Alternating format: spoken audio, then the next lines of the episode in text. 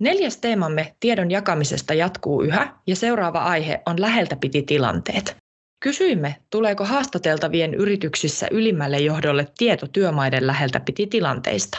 Käsitelläänkö nämä tilanteet työnjohdon tai työntekijöiden kanssa?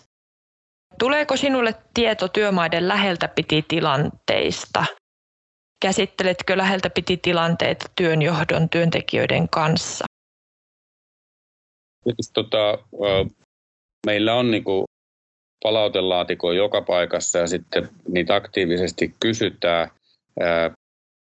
Tällaisia läheltä piti tilanteita, mitä viime aikoina on ollut, niin ne on ollut lähinnä työmatkalla tai kotona.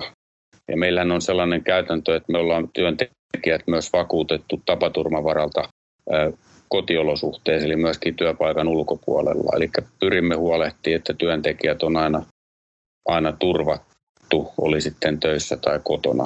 Mutta sitten näitä tällaisia läheltä piti tilanteita, niin en koe hyvänä sitäkään, että niitä tehtaillaan tai tehdään mielikuvituksen perusteella, että näin voisi käydä, jos tota taivas tippuu.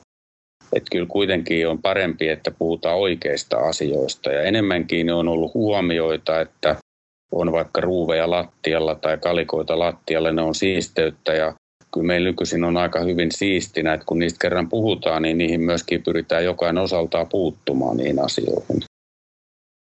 Ja sitten samoin työvälineet.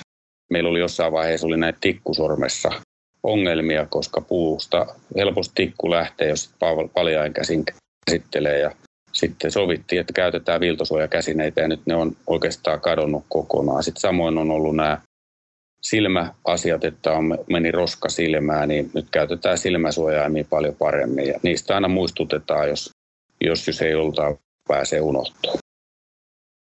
Et yhdessä se turvallisuus tehdään, että se johtaminen on sitä, että, että ymmärretään yhdessä, näin minä sen ajattelen.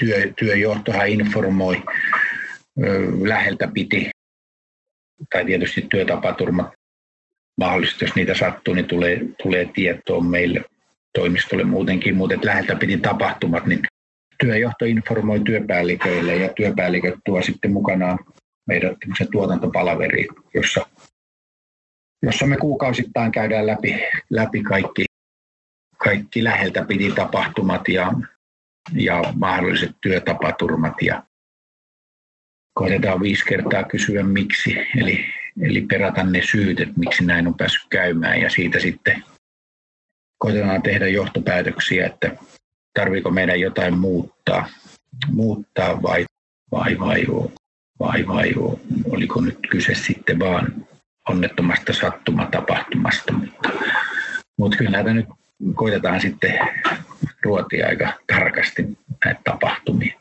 Me otettiin se työturvallisuus tähän tuotantopalveriagendalle omaksi kohdakseen ja päätettiin, että me käsitellään ja johtoryhmässä niin kaikki läheltä piti tapahtumat ja kaikki työ, työtapaturmat tapahtumat, niin tämmöinen päätös vaan tehtiin, että käsitellään ne, niin siitä se tietoisuus alkoi lisääntymään. Käytännössä niin kuin sanoin, niin meillä on se kerran viikossa on suunnilleen joka yhtiössä on viikkopalaverit ja siellä käsitellään asia. Ja jos Aivan. se siellä tulee, tulee ilmi, niin se tulee tietoon, mutta, mutta varsinaisesti ei. Mutta tietysti joskus niin sanotusti käytävä keskustelussahan niitä saattaa tulla tietoa, että oho, tällä tavalla kävi tai näin, mutta, mutta siinä, se on se melkein se tapa. Totta kai, totta kai työntekijät ilmoittaa työnjohdolle työ, työturvallisuuspuutteista ja ne pyritään korjaamaan välittömästi. Et se oikeastaan ehkä, se on ehkä se kaikkein tärkein kanava niin kuin tiedonkulussa niin kuin työntekijöiden ja työn johdon välinen.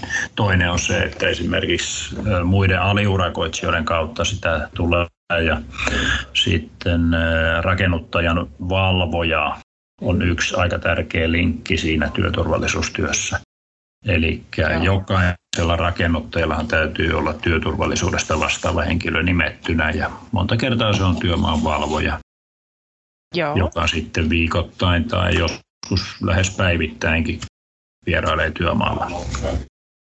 Yes. Ja, ja, ja puuttuu työturvallisuushavaintoihin. Esimerkiksi meillä on työmaita.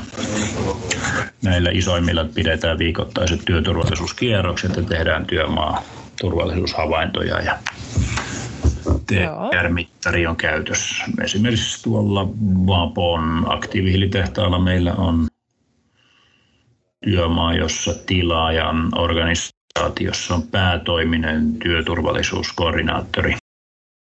Joo. Se on erittäin hyvä. Siinä on Vapo on panostanut todella paljon työturvallisuuteen ja se tietenkin auttaa myös meitä hurjan paljon. No käyt sä henkilökohtaisesti läpi työntekijöiden kanssa näitä työturvallisuushavaintoja vai?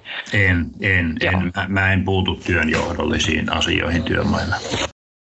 Podcast on osa Safe, Skilled and Productive Construction Site SafeCon-hanketta. Hanke rahoitetaan Kaakkois-Suomi, Venäjä, CBC 2014-2020 ohjelmasta. Ohjelmaa rahoittavat Euroopan unioni, Venäjän federaatio ja Suomen tasavalta.